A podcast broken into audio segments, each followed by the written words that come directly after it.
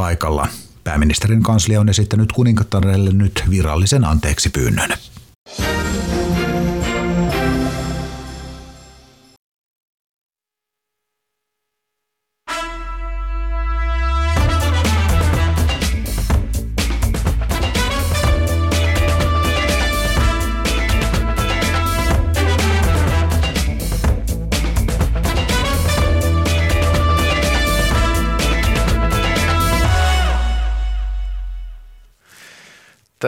Radio 1 jatketaan suoralla lähetyksellä.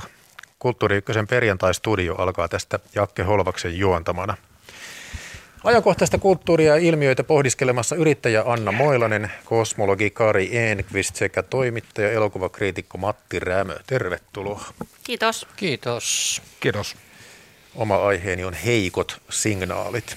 Heikko signaali on siis ensioire muutoksesta tai merkki nousevasta asiasta, joka tulevaisuudessa saattaa olla merkittävä, eli tällaista trendien ja suuntausten haistelua. Sitra nimittäin julkaisi katsauksen heikoista signaaleista vuonna 2022, ja koska koronan takia olemme olleet kotona, Sitra mukaan sopiva paikka aloittaa heikkojen signaalien tarkasteluun koti. Nyt kysymys teille. Saa nähdä, meneekö vitsailun puolelle vai löydättekö te jotain heikkoja signaaleita kodistanne? Anna Moilanen. No en tiedä löydänkö kodista, mutta mä olin just tuolla Pohjanmaalla viikon semmoisessa paratiisissa ja siellä oli tällainen Toto niminen japanilainen vessanpönttö, joka oli hyvinkin paljon älykkäämpi kuin oma vessanpönttöni kotona ja se tuotti suurta iloa minulle. Japanissa mä en oikein uskaltanut niitä käyttää, kun, kun ne kaikki merkit on japaniksi ja mä en oikein tiennyt, että mitä mistäkin toiminnosta seuraa, mutta nyt hyvin opastettiin ja oli suuri älyllinen ilo. Mitä siinä tapahtuu? No muun muassa rengas on lämmitetty ja sitten voi valita erilaisia suihkuja ja puhalluksia ja muita toimintoja. Se saattaa olla tulevaisuutta. No, siis ruoan tilaaminen koti ja etätyö, mutta taitaa olla jo vahvoja signaaleja.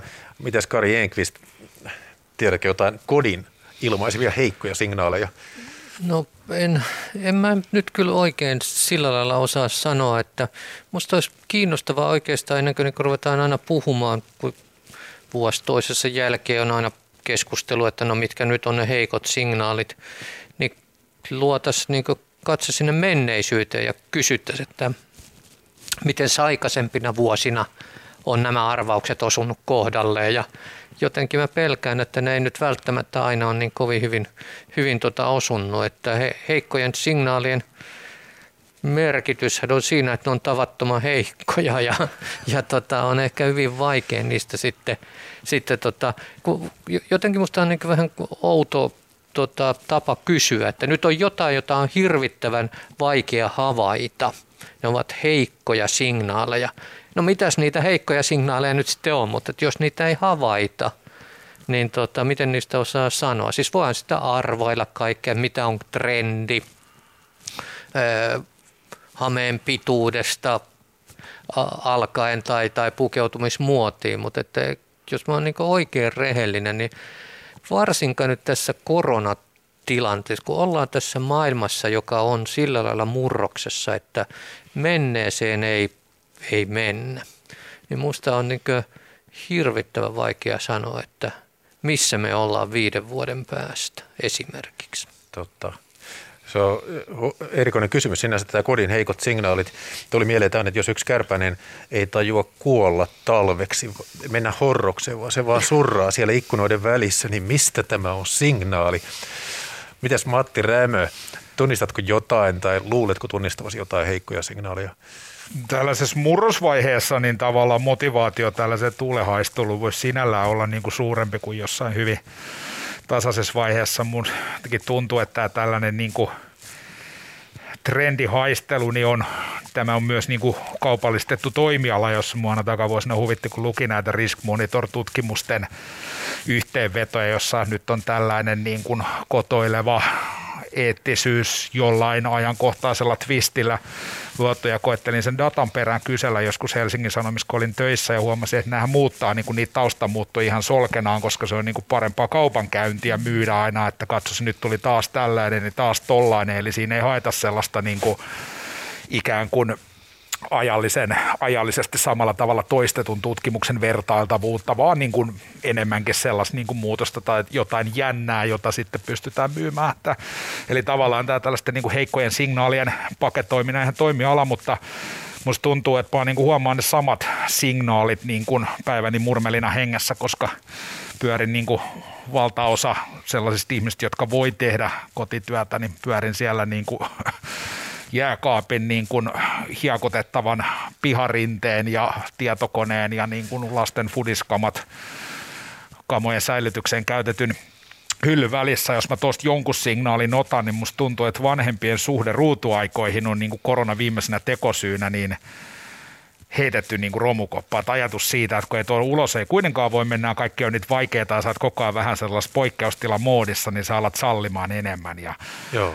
Ja, ja on vähän väistämätöntäkin, että kun mukulat tulee himaa iltapäivällä, jolloin omaa työpäivää vielä monta tuntia jäljellä, niin vähän vaikea siinä on lähteä sitten kuratoimaan, nyt et mene ruudulle tekee sitä ja tätä, koska pitää istua siellä omaruudulla tehdä sitä duunia. Mutta tämä on semmoinen, että musta tuntuu, että muutenkin ne ruudut hallitsee niin kuin suht pientenkin lasten ajan ajanviettoa niin, kuin niin paljon, että vähän ahistaa, vaikka olen tässä samassa junassa mukana. Usein ajatellaan, että tämä on tosi kehittävää ja hyvää, ja kun näin ajatellaan, niin sitten saadaan myös itselle aikaa joko työntekoon tai oman ruudun tsiigailuun, mutta jos mä jonkun signaali on huomannut, niin tota, enkä pidä tätä välttämättä edes heikkona, niin on se, että tämä koronan luoma poikkeusfiilis on niin kuin antanut vanhemmille luonnos sellaisen mentaliteetin, että ihan sama olkoon siellä ruudulla ei tässä muukaan auta. Joo, eli tavallaan kotoileva eettisyys ja ruutuajan piteneminen voisi olla sellaisia. Tämä Sitran katsaus kertoo tällä tavalla, että jo nyt on olemassa valtava määrä erilaisia kodin laitteita, jotka voidaan kytkeä verkkoon ja joita voidaan ohjata esimerkiksi älypuhelimen sovelluksen avulla. No tietysti on vanha oli jo tämä, että saunan voi käynnistää jo ennen kuin tulee kotiin, mutta on myös muita, on robotti-imuri, ja tässä tosiaan Anna Puhaltava vessanpönttö kaikista. Joo, äly, älykäs vessanpönttö. Ja sitten ne laitteet voi jakaa dataa keskenään, mutta niitä voidaan ohjata kootusti saman kuin tämmöinen universaali kaukosäädin, niin tässä sitten pohditaan sitä tässä Sitran katsauksessa, että jos älykodin voikin hakkeroida varastamalla salasanat tai murtamalla ovien suojauksen, niin Huolettaako teitä tällainen dystopia, jossa älykodissa nämä toisilleen keskustelevat laitteet vuotaa teistä tietoa jossain vaiheessa sitten ulkopuolisille tai mainostajille? tuli heti semmoinen fiilis, että pitäisi katsoa Stephen Kingin itse ohjaamaan ja myös kirjoittamaan Maximum Overdrive-elokuva uudestaan 80-luvulta, jos koneet ottaa vallan, joskin ne on isoja koneita ja pyörittää huoltamossa se lännen elokuvan tyyli, että tässä olisi nyt tällaisen niin jatko osan ainekset, jossa konin pienet älyhärpäkkeet liittoutuu yhteen keskiluokkaisia isäntiä, isäntiä vastaan. Sääli, että tällainen niin B-leffa-traditio on ehkä, ehkä vähän hiipunut, koska tässä olisi nyt pelin paikka kyllä niin Joo. sensationalisoida tämmöinen asetelma. Mä luulen, että siitä on kyllä enemmän hyötyä. Et mä itse ainakin on niin neuroottinen, että mä tsekkaan sen hellan monta kertaa ja ennen kuin mä lähden, lähden tota kotoa, että onhan kaikki laitteet pois päältä, niin ne olisi aika, aika huijantavaa, että voisi vaikka tästä nyt katsoa, että ei siellä ole mikään päällä, että kaikkihan kondiksessa. Että just siellä Pohjanmaalla, missä mä olin, niin siellä muun muassa appi yhtäkkiä näytti, että lämmitys on kokonaan katkennut. Niin aika hyvä, kun on niin, kuin niin paljon pakkasta, että auto jääty pihaan, niin hyvä ehkä tietää niin kuin nyt eikä kolmen tunnin päästä, että lämmitys on katkennut, että, että hyödyllistä. Minusta nämä on vähän kyllä semmoisia hysteerisiä äänenpainoja, että, että, että nyt mun robotti-imuri ja ot, ottaa vallan ja mä en nyt tiedä mitä se sitten sillä vallallaan tekee. Se, se siivoaa siellä kaiken pyytämättä.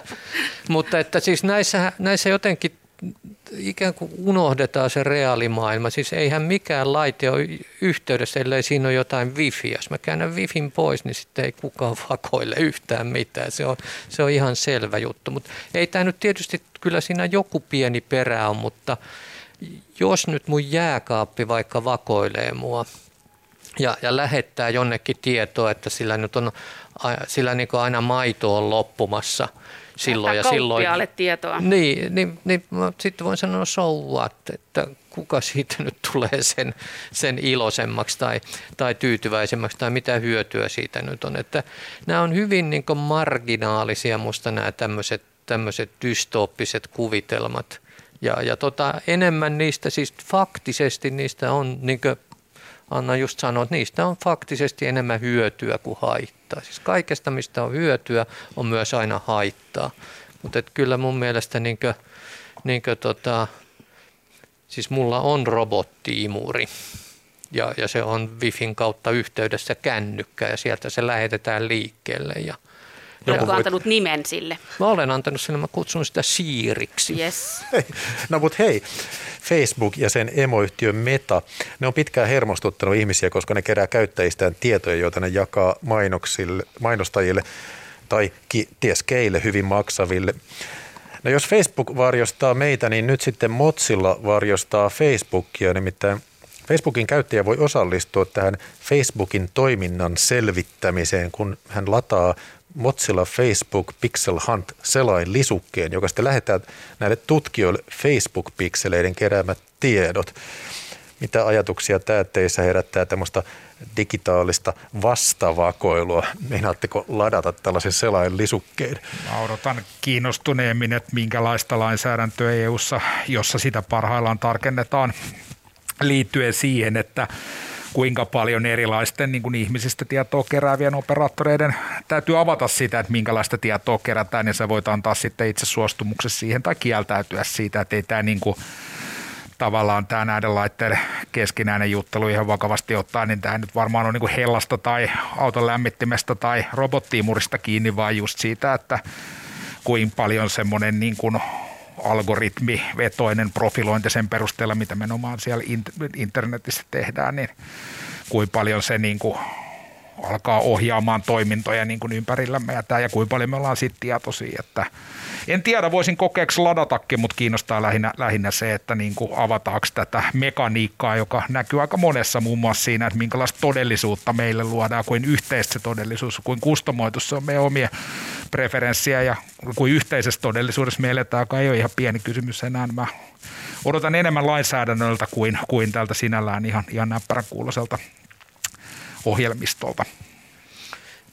Mä olen jotenkin kasvanut, sanotaan nyt 60-luvun agenttiromaanien tuota, opettamana, jossa, jossa elettiin semmoisessa varjomaailmassa ja vastavakoilukin saattoi itse asiassa olla vakoilua, jota ei vaan kerrottu sitten sille tyypille, joka luuli sitä vastavakoilua tekevänsä, että mä en nyt voi oikein uskoa, että Motsillankaan tota, jauhot on ihan, ihan täysin puhtaita tässä suhteessa, että kaikilla toimijoilla, jotka rahaa käyttää, on jotain tavoitteita aina ja, ja musta nyt jotenkin sitten kuin koronatilanteessa konsana, no ehkä sitten täytyy vaan nostaa käsiä pystyä sanoa, että tällaista tämä maailma nyt nykyään on. Että en, ennen yritettiin vetää verhot eteen, ettei kukaan näkisi, mitä tehdään kotona ja ja tota, nyt sitten... Pannaan wifi kiinni. Nyt pannaan wifi kiinni, jos on niin kauhea.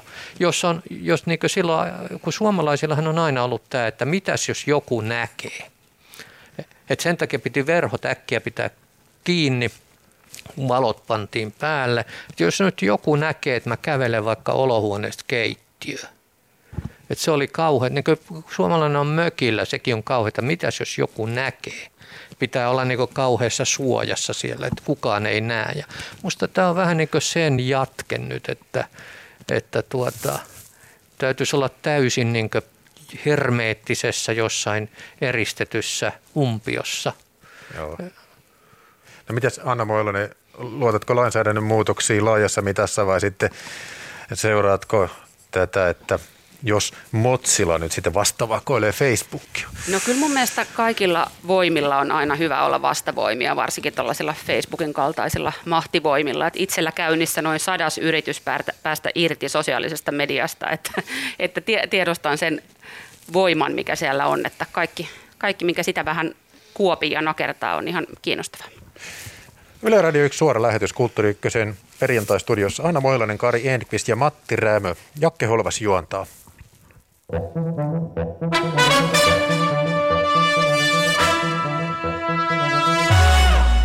Sitten on Matti Rämön valitseman keskusteluaiheen vuoro. Mistä jutellaan? Jutellaan tota, kunnianloukkaukset sananvapaudesta ja korkeimman oikeuden tuoreesta tuomiosta, joka kumoaa alioikeuksien tuomiot, joilla langetettiin kunnianloukkauksesta tuomio toimittaja tietokirjailija Johanna Vehkoolle siitä, että hän olisi loukannut tällaisen tota, ääri oikeastolaisia näkemyksiä esittäneen poliittisenkin toimijan kunniaa loukkaavia määritelmiä, kuten kutsunut häntä ja hänen toimintaansa rasistiseksi suljetussa Facebook-keskustelussa, joka on niin kuin ollut osalle hänen kaveripiiristään. Tätä on hulppeet viisi vuotta nyt pyöritetty tätä ja korkein oikeus tosiaan antoi valitusluvan käsittelytapauksia, kumos nämä tuomiot ja oli sitä mieltä, että kun kunnianloukkausasioita käsitellään, niin on syytä huomioida sen asian konteksti, ei vaan ne sanat. Et esimerkiksi jos sanot syytät rasismista henkilöä, joka on saanut tuomioita kiihottamista kansanryhmää kohtaan, niin se vaikuttaa siihen, kun arvioidaan niiden, niiden sanojen käyttöä, kuin myös, että, että annetaan paino sille, että henkilö katsotaan yhteiskunnalliseksi vaikuttajaksi, jollain sä voit olla myös olematta esimerkiksi valittu poliittisen virkaan valittu toimija, jos niin kuin toimit aktiivisesti, levität niin kuin oma, omaa agendaa niin kuin julkisuuteen valitsemilla tavoilla ja näin tällaiset asiat paino tässä. Ja tota, tämä niin lavensi sitä tulkintaa kaalioikeuksissa oli aika lailla keskittynyt näihin käytettyihin sanoihin yksinomaan. Ja tota, kunnianloukkaukset on niin kuin vaikea aihe. Hesari teki siitä pari vuotta sitten jutun, jossa, jossa havaittiin, että esimerkiksi, en nyt toista tätä huolla alkavaa naiseen liittyvää hyvin pilkkaavaa nimitystä, jolla on vaan, vaan niin kuin halventavia merkityksiä, niin esimerkiksi sen käyttö tällaisissa kiistatilanteissa niin johti hyvin erilaisiin lopputuloksiin ja harvemmin naisiin kohdistuva kunnianloukkaus yleensä eteni siinä prosessissa kuin miehiin ja rajaveto aikana, jolloin sosiaalinen media on muuttanut tätä keskustelua, niin on, on niin kuin vaikeaa ja tuntuu, että poliisilla ei ole niin kuin resursseja tai motivaatiota käsitellä. Ja se, että mikä asia käynnistää esitutkinnan johtaa syyteprosessiin ja mikä ei jää, niin että siinä ei ollut mitään ihmeempää logiikkaa. Ja tästä toivotaan, että tätä tuomiota tässä Vehkon tapauksessa on tulkittu silleen, että ehkä tämä korkeimman oikeuden päätös antaa jonkunlaista niin kuin ryhtiä ja ja tota, sellaista niin kuin mittaristoa sille, että miten kunnianloukkausasioita laajemminkin voitaisiin juridisessa prosessissa käsitellä. Yksi iso osa tätä myös on se, että on niin kuin verrattain selvää kiusantekoa tämän koko kunnianloukkaussyytteen nostaminen, jonka tämä tota, nostaja on itsekin sanonut, että jotenkin näin, että, että tämä nyt tehdään lähinnä kiusanteko tarkoituksessa. Ja sen takia mä niin kuin kysyisinkin, että, että kuin, niin kuin arviotanne siitä, että mitä tämä prosessi kertoo siitä, että kuin kykenevä suomalainen oikeuslaitos on ikään kuin tunnistamaan tilanteen, jossa sitä ikään kuin käytetään niin kuin astilautana tällaisen niin kuin poliittisen prosessin niin kuin työkaluna, jonka pointtina on niin kuin häiritä sitä kautta vaientaa niin kuin sellaisia yhteiskunnallisia keskustelijoita ja ääniä, josta, josta ei sitten pidetä, koska tämä, että sä viisi vuotta eri oikeusasteissa, oikeudenkäyntikulut on epäilemättä kymmeniä tuhansia, stressiä paine muun sen mukana ja kaikki tavallaan sen takia, että, että tässä on ihan ääneen lausutusti haluttu, että mä en tykkää sus, mä en tykkää siitä, mitä sä edustat, mä nyt rupean niin käynnistämään prosesseja sua vastaan ja siitä sait ja hähää ja käräjäoikeus, hallinto-oikeus on sitten ihan niin kuin, ei nyt aktiivisesti juonessa mukana, mutta antaa sen tapahtua, kunnes korkein oikeus sitten niin kuin katsoo asiaa laajemmin ja näkee, näkee sen myös laajemmin. Eli onko miksi meikäläinen oikeuslaitos ei, onko se kykenevä näkeä tai miksi ei ole niin kuin nähnyt tässä asiassa aika ilmiselvää vaientamistarkoitusta, koska sen on myös prosessin käynnistäjä itse suht selvästi ääneen sanonut.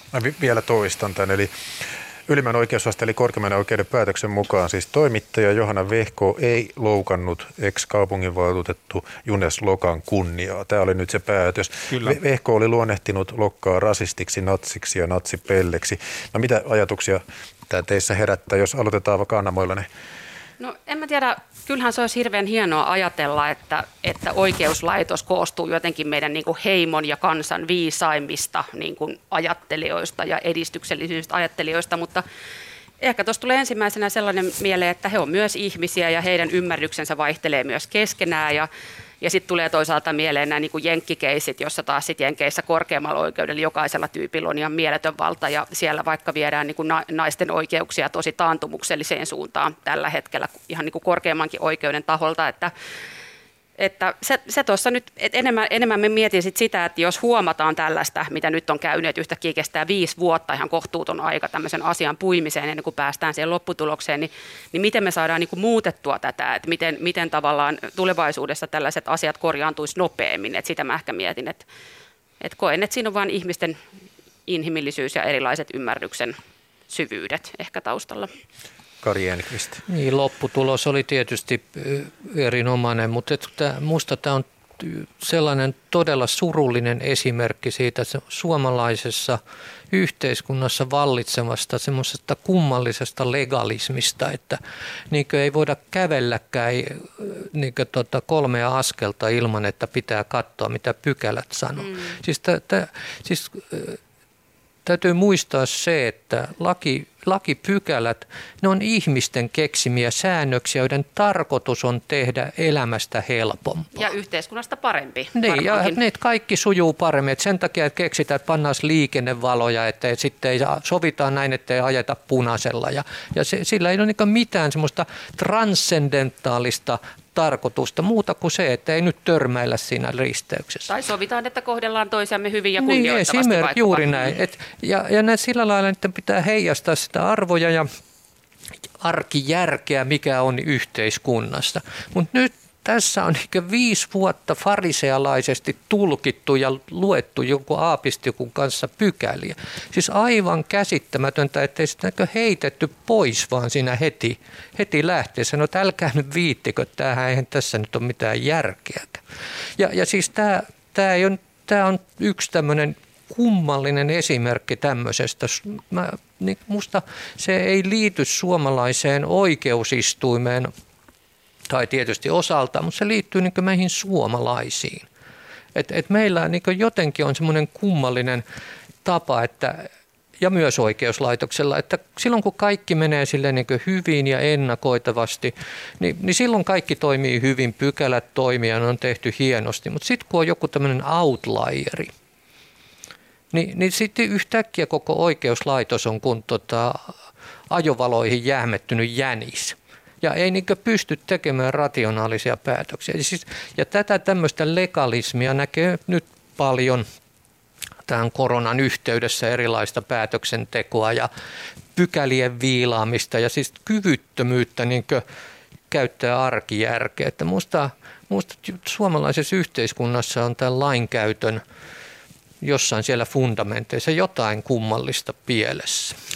Mä en sinällään, niin kuin, laki on tapa, jolla vaikka koronatilanteessa, jos puututaan niin kuin perusoikeuksiin merkittävästi ja usein täysin perustellusti, niin se, että se niin kuin, vaikka olisi minkälainen arkijärki sen takana, niin sen arkijärjen pitää niin kuin manifestoitua jonkunlaisessa laissa muuten niin kuin, ikään kuin sä et voi kumota jotain muita asioita, jotka sitten toinen lainsäädäntö meille mahdollistaa. Et sinällään se on mun mielestä ihan ok, että nämä niin kuin tällaiset ihmisten käytöstä ja muuta niin kuin säätelevät toimet tällaisessa silleen sivistysvaltiossa saa muotonsa lakeina.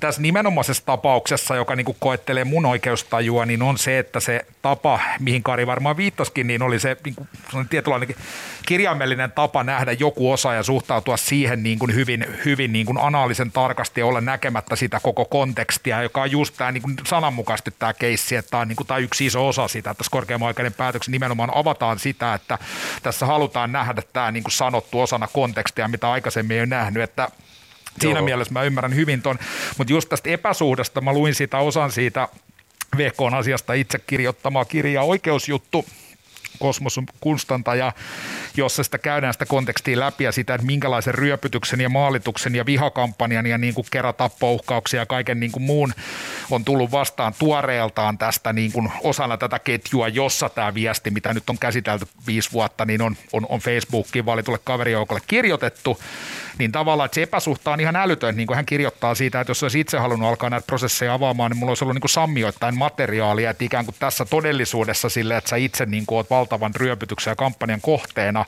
ja sitten kuitenkin se lopputulos on, että sitten oikeuslaitos silleen niin kuin jotenkin silleen katsoo sitä pykälää, unohtaa sen niin kuin maailman ja kontekstin sen ympärillä ja lähtee vielä niin kuin syventämään sun rangaistusta. Niin kuin, että... Hei, mä kerron vielä tästä tarkemmasta taustasta. Tässä siitä tapahtumat sai alkunsa 2016 kun toimittaja Vehkoon piti mennä Rovaniemelle puhumaan uudesta kirjastaan. Sitten Vehkoa sai kuulla, että silloinen oululainen kaupunginvaltuutettu Junes Lokka kertoi tämmöisessä netissä julkaistulla videolla, että hän aikoo mennä kuvaamaan kirjakauppaa tuota tilaisuutta ja aikoo esiintyä kansanuutisten toimittajana, siis esiintyä.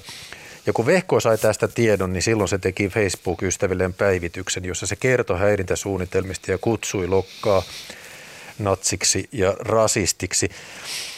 Tämä oli se tausta siinä. No sitten jälkikäteen Itä-Suomen yliopiston rikosoikeuden professori Matti Tolvanen tosiaan sanoi tämän, mistä tässä on puhuttu, että, että nyt tämä korkeimman oikeuden päätös tarkoittaa sitä, että sana ei merkitse vaan asiayhteys. Ja Tolvanen tarkensi sitä, että kun peliin lähtee, niin pitää varautua siihen, että voi itsekin saada kovaa kritiikkiä, viittaa loukkaan. Että silloin pitää itsekin sietää enemmän, jos on käyttänyt loukkaavia ilmaisuja. Musta tuntuu jotenkin, että eikö tämä nyt ole ihan itsestään selvää ihmisille, vaikka hakukoneelle se ei ole. Että niin, hakukone voi nimen, hakea sieltä sen, sen ikävän joo. sanan, mutta kyllähän nyt luulisi, että oikeusjärjestelmä tajuaisi niin, tämän. Niin, nimenomaan, että tarvittiinko me ton ymmärtämiseen viisi vuotta ja oikeustieteen joku professori sanomaan sen. Niin. Ja korkein oikeus siis sanoi käytännössä tuon sama, minkä, minkä Tolvanen, Tolvanen tuossa, mutta viisi, viisi vuotta ja tavallaan tuollainen limbo, niin se ei niin kuin jotenkin niin kuin haastaa mm. oikeustajua ja vähän, vähän niin kuin Kyllä. oma logiikkaa myös. Että. Mutta vieläkin mä mietin sitä niin kuin tulevaisuutta tai miten tästä eteenpäin. Niin. Mua ainakin kansalaisena kiinnostaisi, että tietysti kun joka vuosi on niitä vuosipähkinän kuoressa jotain kaikkia lehtiä ja artikkeleita ja muita, niin sellainen, että olisi aina niin kuin tämän oikeuskäytäntöjen ja lainsäädännön osalta silloin minulle kerrottaisiin, että okei, tänä vuonna on nyt yritetty näitä asioita parantaa ja nämä on mennyt eteenpäin, ensi vuonna mä jotain kehittää näitä asioita, että tulisi joku kokonaiskuva siitä, että nämä ei ole vain yksittäisiä tapauksia, vaan että, että miten tätä niin kuin, miten oikeutta Suomessa edistetään. Joo. Lakihan on varmaan tilkkutäkki, koska se on syntynyt niin paikka paikan päälle ja sitten on sillä lailla vähän kuin tietokoneohjelmat, että niitä on vaikea hallita. Ja kunnialoukkaus on tietysti aika tulkinnanvarainen sana. Mietin vaan sitä niin, että voisitteko te kuvitella, että teidän kunniaanne loukattaisiin? Miten se tapahtuu? Joka päivä. Mitä se kunnia on edes? No, toimittajana tota nyt miettii tietenkin työnsä puolesta aika usein, että, että, että niin kuin – loukkaisin kunia mediassa, niin se olisi vielä silleen niin kuin raskaampi. Totta kai. Koska tavallaan että se näkyvyys takana on isompi, mutta en mä tiedä, tos kun mä luin tuon Hesarin pari vuoden takaisin selvityksen uudestaan läpi, läpi niin ihan siis tällaiset arkiset niin haukkumasanat tietyssä varsin yksityisessäkin kontekstissa sanottuna, niin ne voi välillä näyttäytyä kunnian loukkauksena, josta annetaan päivä, totta päiväsakkoja välillä, sitten ne on niin asia, joka ei käynnistä, käynnistä esitutkintaa. Että kyllä se niin kuin, tavallaan yhteenveto tuosta on se, että ei sun ihan hirveästi tarvi sanoa, jotta – niin kuin tota, voit tulla tuomituksi kunnianloukkauksesta. Mun mielestä Jaken kysymys on hyvä tavalla, että mikä saa kokemaan sen, että kunniaani on loukattu. Että toi Hannu Lauerma, eli vankimielisairaalan ylilääkäri, on puhunut tosi kiinnostavasti siitä, vaikka miten Suomessa väkivalta tapahtuu. Että se tosi usein tapahtuu sillä että jo toisensa tuntevat ihmiset, niin kuin nimenomaan toinen kokee, että olet loukannut kunniaani. Tiedättekö te iltaa istuessa jotenkin mm-hmm. niin kuin aivan naurettavan pienillä asioilla, niin sit, sit, silloin hirveät seuraukset. Kyllä. Mutta oikeudessa kuitenkin sanoihin se palaa sanoilla, sitä loukataan, eli tavallaan käytetyt sanat ja tässä tapauksessa myös se niin kuin konteksti. Todell, eli... Todellakin ja totta kai kunnioitus on mun mielestä isointa, mitä ihmisten välillä on ja Aivan. siitähän se kunnia tulee, että totta kai se on mm. maailman tärkein asia kunnioittaa toista. Yle Radio 1 suora lähetys Kulttuuri perjantaistudiossa. Anna Moilainen, Kari Jenkvist ja Matti Räämö. Jakke Holvas juontaa.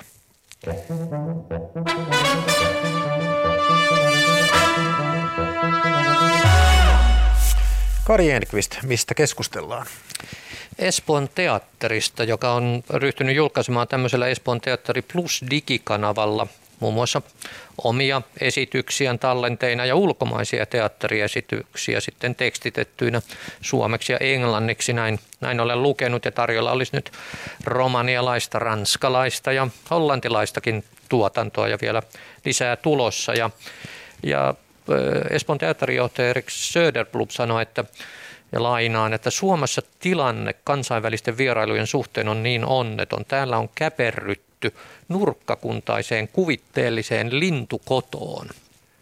Ja, ja vertaa, että entä jos tänne tulisi vuosittain muutama pieni bändi yhteen tai kahteen paikkaan, ja että teatterin osalta tilanne on tämä. Ja nyt tietysti kun on korona ja kaikkea, niin tämä tämmöinen digi, digikanava-ajatus tuntuu erityisen hyvältä, mutta minusta siinä itse ajattelen, että siinä voisi olla kantavuutta sitten pitkän päällekin, että täytyy, teatterikin voi muuttua ja tässä on nyt niin loistava tapa tehdä se ja samalla niin laventaa sitä ohjelmistoa ja, ja itseäni ainakin kiinnostaisi nähdä, että mitä muualla tehdään sitten ja varsinkin jos se voi tehdä kotisohvalta, niin vielä parempi. Anna Moilanen teatterin ystävänä taidat toivottaa tällaisen tervetulleeksi no, vai? No eh, ehdottomasti, siis todella hienoa ja muutenkin Espoon teatterin ohjelmisto on mun mielestä ehkä kiinnostavinta tällä hetkellä, mitä on just sitten vierailujen takia. Ja nyt kun niitä fyysisiä vierailuita ei varsinkaan ulkomaalta voi, voida tehdä, niin, niin totta kai toi on myös hyvä, hyvä tota, vaihtoehto kat- katsoa niitä tuollain striimattuna ja diginä. Mutta siis Suomessahan on todella vähän ylipäätään teatterivierailuja. Että jossain vaiheessa oli juhlaviikoilla tällainen Stage-niminen hieno osuus, jossa oli paljon ulkomaisia vierailuita. Ja sitten on vaikka Tampereen teatterikesä, jossa on ansiokkaasti paljon ulkomaisia vierailuja. Mutta, mutta toi on ihan hirveän hieno toi bändivertaus. Että kyllähän Suomessa tosi vähän on nähtävissä niin kuin minkään muun, muun maalaista teatteria. Että ehdottoman hieno avaus kyllä mielestäni. Matti Rämö, pitäisikö kehityksen mennä tähän suuntaan? No kehitys on tavallaan mennyt ihan hyvältä tavalla tuohon suuntaan esimerkiksi sen suhteen, että elokuvateatterit on operaa jo pidempään ja sitten käsittääkseni myös teatteri ainakin tuolta vaikka Lontoon suunnalta, niin esittäneet tavalla, joka niin kuin siirtää sen. Mä en tiedä, tuleeko se ihan tallenteena, vaan niin kuin reaaliaikaisesti katsomme samaa, mitä, mitä niin kuin ihmiset jossain päin Italiaa operakatsomossa tai Lontoota teatterikatsomus katsoo, mutta joka tapauksessa tämä niin kuin ulkomailla niin kuin esitetyn taiteen digitaalinen siirto suomalaiselle valkokankaalle, niin se on ollut kohta kymmenisen vuotta. Mun mielestä niin osa sapluna ymmärtääkseni se on ihan vertaan suosittu ja Ruotsissahan tämä niin vetää huomattavan hyvin tällainen, tällainen kanssa, että se, että se nyt tulee sitten sinne kotisohvalle asti, niin tuntuu ihan niin kuin loogiselta jatkumolta. Mutta pakko sanoa noista leffateatteriversioista, että ne on kyllä ihan mega jotain blockbuster-hittejä yleensä. Että no joo, toi, toi tavallaan toi Espoon teatterin Jep. näkökulma on eri, että siellä on paljon laajemmin. Tämä on hyvä tarkennus, kyllä vaan. Mutta, mutta siis sinällään se, että sen jälkeen kun on opittu teknisesti niin kuin näyttämään niitä täällä kankaalla ja, ja niin kuin ihmiset on tottunut käymään, niin se on mun mielestä hyvä ja tervetullut muutos sille, että sitten vaan laajennetaan sitä niin kuin valikoimaa ja otetaan muutakin kuin sitä megablockbusteria. Otan ilolla, ilolla vastaan ja se tuntuu ihan niin kuin niin, loogiselta, et, luontevalta digiajan kulttuuri. Musta jotenkin tuntuu, kun katsoo niitä Espoon teatterin, niitä just tällaisia ohjelmia, tai tuota, esityksiä, joita heillä nyt on ulkomailta tullut, siis ne on sellaisia, joita Suomessa ei koskaan tehtäisi. Että, että tota, ne, ne on ehkä vähän erikoisia, en tiedä, mutta ettei, ettei Suomessa varmaan sitten teatterin tekijät tai teatterin johtajat niin ryhtyisi ottaa sellaista riskiä, että tehdään jotain semmoista vähän niin kuin outoa juttua, jonka, jonka potentiaalinen katsojakunta sitten on, on luultavasti hyvin pientä. Mutta että tämmöisessä digitaalisessa maailmassa ei silloin oikeastaan nyt niin kauheasti väliä, että, että tuota, kun siihen ei liity talokustannuksia ja vahtimestareita ja niin edelleen, eikä täydy maksaa edes näyttelijöille palkkaa palkkaa. En tiedä, en tiedä, mitä ne maksaa sitten, kun ne tilataan tuolta. Siinä varmasti jonkunlainen esitysoikeusmaksu. Se on aivan selvä, mutta tus, en, mun on vaikea kuvitella, että se on valtavan suuri, koska eh, ainakin nyt näitä, huomasin, että näitä esityksiä markkinoidaan tota, kympin, mm. kympin lipulla, joka nyt ei ole niin kyllä paha hinta ollenkaan. Ja mä oon itse siis tässä korona-aikana muutaman kerran kokeillut tämmöistä suorastriimausta – Tota, ja, ja kyllä se niin ihan yllättävän hyvin tota, toimii, vaikka tietysti toki siitä puuttuu vähän se läsnäolon tunne, mm. mutta että noin, noin tota katselukokemuksena mm. kuitenkin tota ihan ok, yhtä hyvä kuin olisi jossain siellä takaukana takapenkeillä. Mm. Ja, mutta ylipäätään tuossa Espoon teatterin näkökulmassa minusta jotain tosi virkistävää just tämä ajatus myös siitä, että taidekenttä on yhteiskunnan kehitysosasto, sen kuuluu olla prototyyppien kokeilumaasto. Niin mun täytyy sanoa, että mä käyn ihan hirveästi katsoa teatteria ja kaikkea taidetta, niin, niin ei mulla ole välttämättä semmoista oloa, että toi laajalti toteutuu Suomessa tällä hetkellä. Että toi on mun mielestä aivan valtavan innostava niin kuin aj- ajatus, että juuri noin mäkin ajattelen. Tuossahan oli tota Guu-teatterilla tämä Toksinen kabare, joka toimi hyvin livestriimi keväällä. Siellä oli muuten 15 euroa lippu livestriimi ja sitten 35 euroa kannatuslippu livestriimi, tota, jolloin, jollo niin tuki sitä Guun toimintaa. No tästä tuli mieleen se niin, että näihin ulkoma- ulkomaisten teattereiden esityksiin niin kuin suomalainen ei tavallaan lähde, niin tuota, tuota, Johtuuko se siitä niin, että esimerkiksi romanialainen teatteri voi näyttää niitä sitten halvemmalla Suomessa, koska ei täältä kuitenkaan kukaan sinne menisi?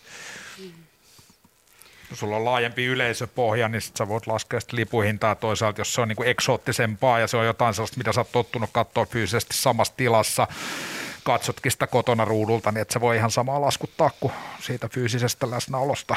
Niin ja mä väitän, että jokainen teatteri maailmassa on onnellinen, jos yhtäkkiä jossain ihan toisessa maassa katsotaan, mm. katsotaan niin kuin omiprogiksia, että onhan se niin kuin, tod- hmm. Niin, se varma, en tiedä miten se ansaintalogiikka toimii, mutta siis sanotaan nyt vaikka Romaniassa varmaan on tehty se fyysinen näytös ja se on niin laskettu ehkä, että se niin tuottaa siellä omansa takaisin ja sitten kaikki se, mitä myydään, myydään striimeinä ulkomaille, niin, mm. niin tota on, on sitten tavallaan ekstra. Mm. Että.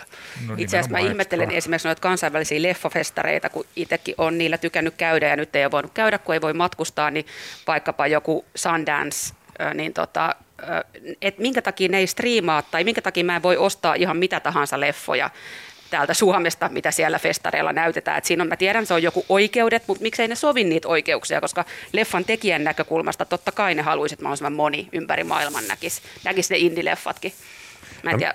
Niin, siis kyllähän, tota, etkö sä voi ostaa passeja tuollaisia, kyllä voi, ainakin vain, kannes vain. tai, tai tota, Berliinikin on, voi olla, että se nyt on ollut vaan sitten tämä markettipuoli, eli ikään kuin ammattikatsojille mun niin oma näkökulma niin tulee no, no joo, tavallaan, mutta, mutta siis silleen, niin kuin, että festivaali on usein myös paikka, jossa elokuva lanseerataan, sen oikeuksia ei ole myyty, sinne menee ihmisiä juuri näitä, kutsuttakoon vaikka eliittikatsoiksi tai ne on ihan vaan töissä siellä, jotka ostavat oikeuksia, jonka jälkeen ryhtyvät levittämään niitä sitten omilla alueillaan niin kuin kanava kerrallaan, eli, eli usein niin kuin se kama, mikä on Sundanceissa, niin se on siellä oikeastaan eka kertaa, se on hyvin arvovaltainen festari. Asia, joka kannattaisi leffan tekijöiden näkökulmasta ratkaista? No koska... sitähän ratkaistaan mm. siellä. Se on olemassa sitä varten, että sitä ratkaistaan sitä asiaa sillä festarilla, että se näytetään siellä, se saa levi- levitysoikeuksia, myydään siellä, sen jälkeen se tulee myöhemmin levitykseen. Kyllä. Kyse on vain ajankohdasta, Kyllä. mutta se on olemassa sitä varten, että se ongelma ratkaistaan. Kyllä, mutta siis mä oon aktiivisesti yrittänyt selvittää tätä ja mä en voi, mä en voi täältä käsin. Mutta sä, näet monet niistä, sä näet ne parhaimmista ne leffat, jos joku on halukas maksamaan niiden oikeuksista, niin sä näet ne täällä telkkarissa, no, elokuvateatterissa, streaming-palvelussa Mikä on kenenkin mielestä parasta?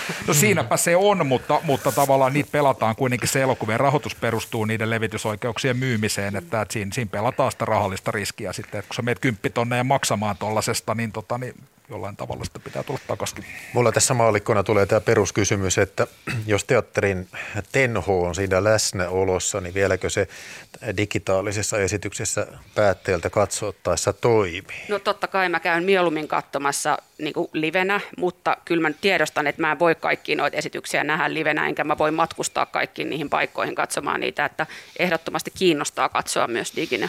Niin, ehkä sitä pitäisi ajatella pikemmin ei korvaajana, vaan pikemminkin niin uusi lisä, mm. uusi juttu, joka on, joka on nyt, voisi sanoa, että jo, jossain mielessä vaikkapa nyt television ja, ja teatterin mm traditionaalisen mm. klassisen teatterin välimaastossa. Mm. sehän on niin lisä, mm. joka on hieno juttu. Mm. Ja siinä nyt voisi sitten ajatella, että, että tällaista toimintaa ilmeisesti sitten on muuallakin maailmassa, koska ei mm. romanialaiset tee striimejä pelkästään suomalaisia varten.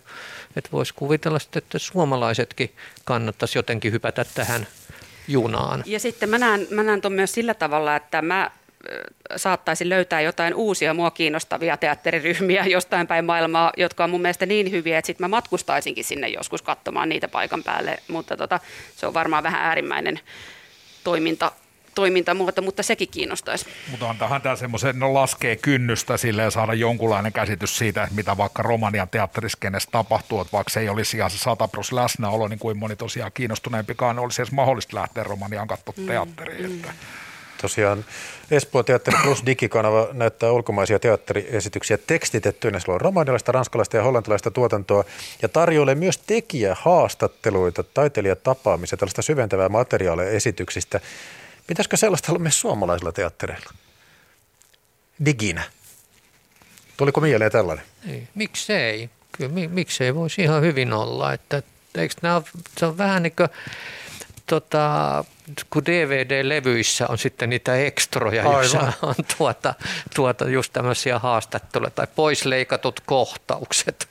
Mutta se, mitä mä yritän teattereille ylipäätään aina sanoa, että pitäisi päästää ihmiset tavalla tai toisella backstageille, koska se on niin kuin kiinnostavaa, että kaikki muukin, mikä, kun, kun näyttelijöillä on hirveä tarve aina niin kuin olla siinä roolissa ja lavalla, mutta mua kiinnostaa kyllä tosi paljon kaikki siinä myös ympärillä.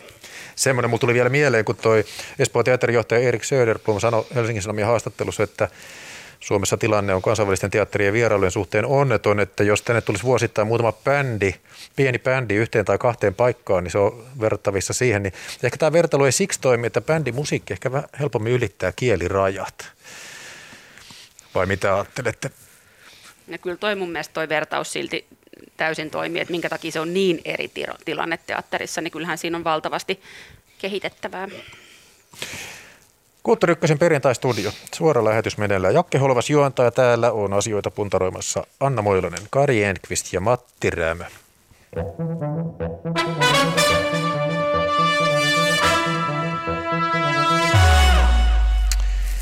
Anna Moilonen, mistä keskustellaan?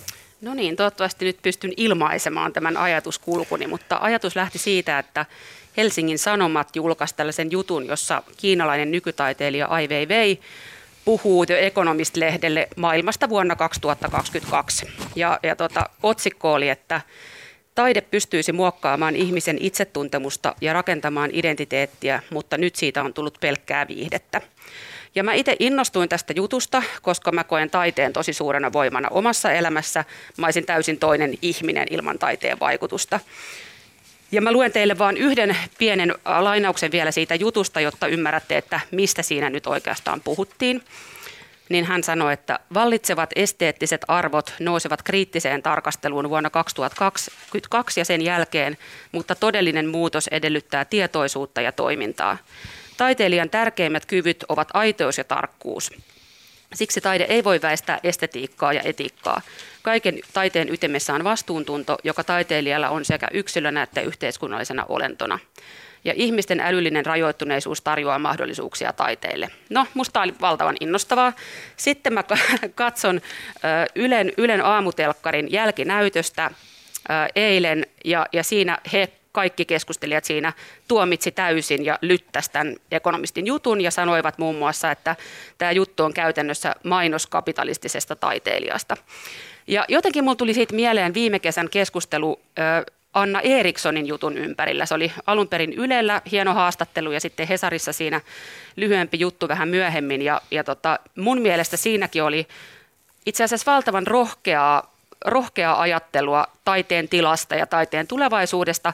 Ja siitä seurasi nimenomaan taiteilijoiden keskuudessa mun, mun somekuplassa ainakin semmoinen paskamyrsky ja lyttäys, että ha, niin kuin tavallaan dumattiin Eriksson kaikilla mahdollisilla tavoilla, kun taas ihmiset mun tuttavapiirissä ihan muilta aloilta piti tätä niin kuin mielenkiintoisena ja raikkaana keskustelun avauksena. Niin oikeastaan mun kysymys tämän kaiken jälkeen on se, että minkä vuoksi taiteesta on niin vaikeaa keskustella. Et monesti tuntuu, että taiteesta tehdyt jutut saattaa vaikuttaa niin kuin fanittamiselta ja sitten toisaalta taas se toinen ääripää, että, että tota, tuomitaan täysin jotakin, että ei tavallaan nähdä niitä aiheita, vaan ruvetaan sitten niin kuin lyttäämään sitä ihmistä, joka on niitä ajatuksia esittänyt. Ja yksi, yksi hypoteesi mulla on se, että, että moni taiteilija on nähdäkseni sitä mieltä, että taide on pyhää, niin johtuuko tämä keskustelun vaikeus siitä nimenomaan niin kuin tästä asiasta, koska, koska jotenkin muista skeneistä olevat ihmiset, niin heille on musta ehkä helpompi lähteä keskustelemaan näistä asioista, mutta mitä, mitä ajattelette ja Jakke, voit, voit poimia tuolta jonkun kysymyksen vielä. Jos Kari Enkist, mihin tässä tarraisit? No tota, sano, minä tarraisin siihen, tähän vaikeuteen ja mä, mä siis ajattelen kyllä vilpittömästi, että siis taiteesta on vaikea keskustella sen takia, että ei ole selvää, mitä taide on. Mm. Et, et siitä se ongelma niin tulee ja jotkut sanoo, että taide on pyhää ja taide on tätä tai taide on tota, mutta se on niin asia, joka on eri ihmisille eri, erilaista ja, ja siitä on niin siis taiteellahan on se, että sillä, sillä ei oikein ole määritelmää. päinvastoin, kun ajatellaan vaikka planeetta Marsia, että siitä me voidaan keskustella, koska, koska se on niin helppo määritellä, että mikä se on. Mm. Mutta taide on jotakin, joka on epämääräistä ja, ja jollakin tavoin elää meidän tunne, tunneavaruudessa. Ja, mm. ja musta olisi yllättävää, jos siitä ei olisi vaikeaa keskustella. Mm. Matti Rämä.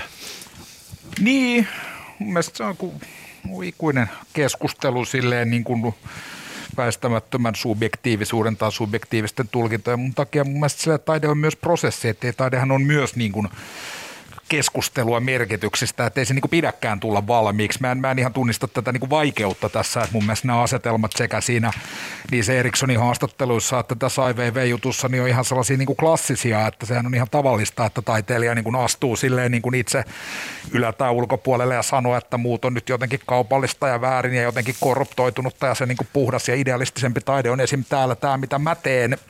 Mä en tuosta tota, tosta, tota, IVV-tekstistä saanut kyllä itsekään juuri mitään irti, koska tämä on mun mielestä niin yleisellä tasolla liikkuva ja, jotenkin semmoinen niin kuin väistämättä tulee mahtipontiseksi, kun keskustellaan vähän tällaisella niin kuin hyvyys vai pahuuskas siinä pulma tasolla. Ja sitten nämä lauseet tällaiset, niin kuin, että järjestelmä heijastelee kaikilta osin kapitalismin arvoja esteettisiä taipumuksia, että heijasteleeko todella, että, niin kuin, että tokihan on niin kuin viihdettä ja viihteeseen assosioituvaa taidetta, vaikka jotain niin kuin lajityyppi kuvioita hyvin niin kuin omaehtoisesti ja omaperäisesti ja transgressiivisesti niin kuin tekeviä asioita, jotka hyödyntää jotain tunnistettavaa niin kuin viihteen työkalupakista, mutta koittaa tehdä niistä jotain hyvin, hyvin niin originellia ja haastavaa, jotka sitten taas niin kuin jäsentyy taiteeksi. Ja sitten taas toisaalta on sen verran vaikeampaa taidetta, joka sitten tulee jo vähän ulos sulkevaksi monilta tai kaiken maailman metajuttuja. Mun mielestä nämä on aina, niin kuin, että kaikki nämä on niin kuin olemassa edelleen ja niiden painoarvot vaihtelee ja ajat muuttuu ja trendit muuttuu ja joku nousee, joku laskee ja niin kuin keskustelu, jonka ei ole koskaan kuullutkaan päättyä, niin jatkuu siinä sivussa silleen niin kuin nostaen erilaisia virtauksia. Että se on ihan, ihan fine, että mä en, en, en, en näe ongelmaa. Mä on ta- niin ole niin. hyvä. Saanko mä ta- tarkentaa tai ja esittää jatkokysymyksen, että se mikä musta tässä niin kuin vaivaa mua eniten on se, että miten epäkiinnostavia ja yllätyksettömiä ne reaktiot on, mitä tällaisista niin kuin jutuista tai ulostuloista seuraa.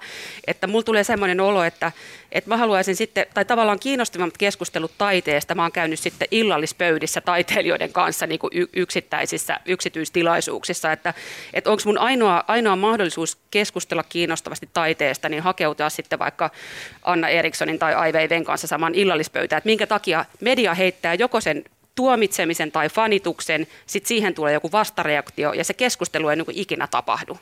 Mm. Mutta kyllä täytyy sanoa, että ne niin kuin tarkemmat nyanssit ainakin tästä IVV-jutusta sille tähän, että tämä niin kuin mennään aika niin kuin isolla ja yleisellä tasolla sille, että kaupallisuus tulee ja nialaisee ja niin kuin kaikki on mennyt huonompaan suuntaan ja näin, että hän maalaa niin iso siveltimellä, että mä en niin kuin tunnista sitä maisemaa, mikä siitä syntyy ja tavallaan mielen, että se niin kuin keskustelun taso ja argumenttien taso on sen verran niin kuin massiivinen ja mahtipontinen. Että Vai onko noin Hesarin poiminnat, koska sekin on minusta todella mielenkiintoista. Hesari on ruvennut nyt painaa eri ulkomaisten lehtien juttuja ja poimimaan sieltä jotain omia. Niin eikö tämä ollut siis kokonainen teksti, mikä siinä käännetyssä Hesarin ekonomista painoksessa, sen mä luin, että jos se on versio jostain muusta, niin se meni multa sitten ohi, mutta sen mä luin, mikä mä sieltä löysin. Kyllä. Mun mielestä IVV sanoo tässä jutussa alkeellisemmin sen, mitä tota, filosofi Theodor Adorno sanoi 52 vuotta Joo. sitten ilmestyneessä kirjassa Esteettinen teoria, kun IVV sanoi, että nykytaide heijastelee kapitalismin arvoja ja esteettisiä taipumuksia. No nyt mä haluan teiltä kysyä ison kysymyksen. Jatkossa Kulttuuri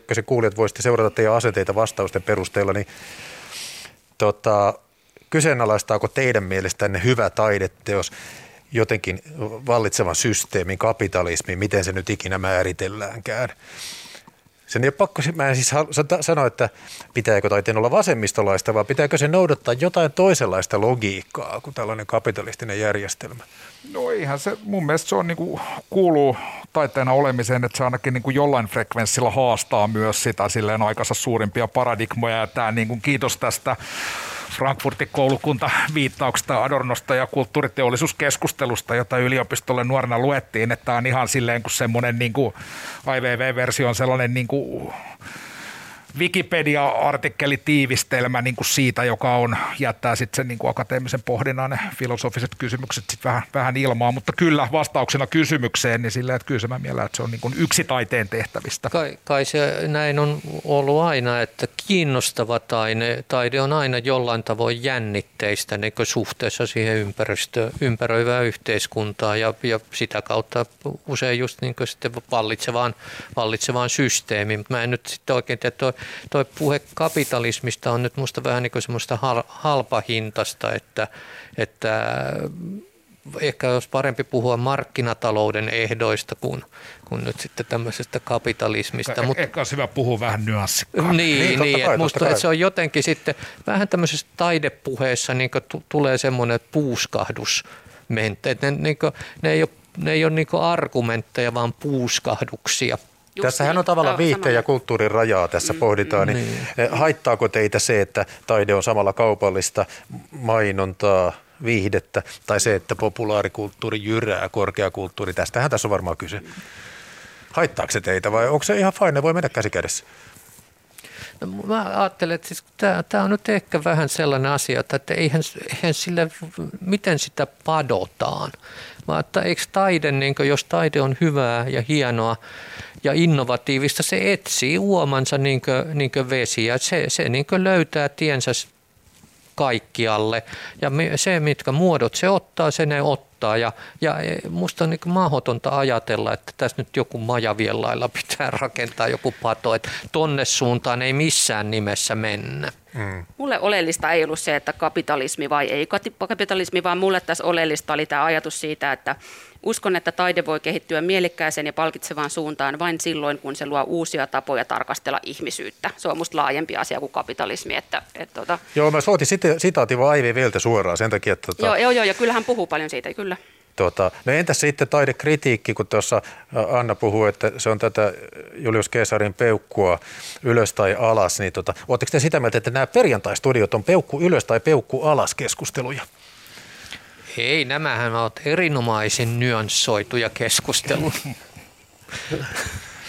tota, entä, oletteko te kuunnellut Kulttuuri kirjailijahaastatteluja, onko ne mainoksia kirjailijoista? Niissä on ainakin aikaa puhua kirjan teemoista. Ainahan nyt voi halutessaan sanoa sille, että huomion kohdistaminen johonkin suuntaan nostaa ajan mainosta, mutta toisaalta silleen, että paljon kulttuurijournalismin kanssa tekemisessä olleena, niin silleen, niin että, että se kulttuuri ja taide vaatii se keskustelun ja sen analyysin siihen ympärille, että niin kuin sitä käydään niin kuin median eri alustoilla, eikä siinä ole mitään vikaa. Toivottavasti valitaan niin kuin hyvät mm. keissit keskusteltavaksi. Nä, näissä puuskahduksissa niin jää aina jotenkin mulle, mä oon nyt tietysti tämmöinen tyhmä luonnontieteilijä, enkä ymmärrä hienoja asioita, mutta että jää niin kuin avoimeksi se, että mitä nyt oikeastaan sitten haluttaisiin. Hyvä pointti. Hei, kiitos keskustelusta. Kari Entkvist oli viimeisenä äänessä, sitten täällä oli Matti Rämö ja Anna Moilanen. Ja tietoa ohjelman tekijöistä Kulttuurikkösen tuottaja on Olli Kangassalo. Äänitarkkailijana toimi tänään Antti Snellman ja juontaja oli minä, Jakke Holvas. Maanantait ovat yleensä Holvaksen juontamia kulttuuriykkösiä, mutta näin ei ole ensi maanantaina. Palaa nimittäin ääneen 24. päivä, jolloin puhutaan ajattelusta filosofi Juha Himangan kanssa. Ensi maanantaina, eli tämän viikonlopun jälkeen Kulttuuri tietysti jatkaa, ja aiheena on tieteiskirjailija Isaac Asimovin säätiökirja ja siitä tehty TV-sarja. Juhani Kenttämaa juontaa ensi maanantaina. Nyt kohti viikonloppua. Hei hei!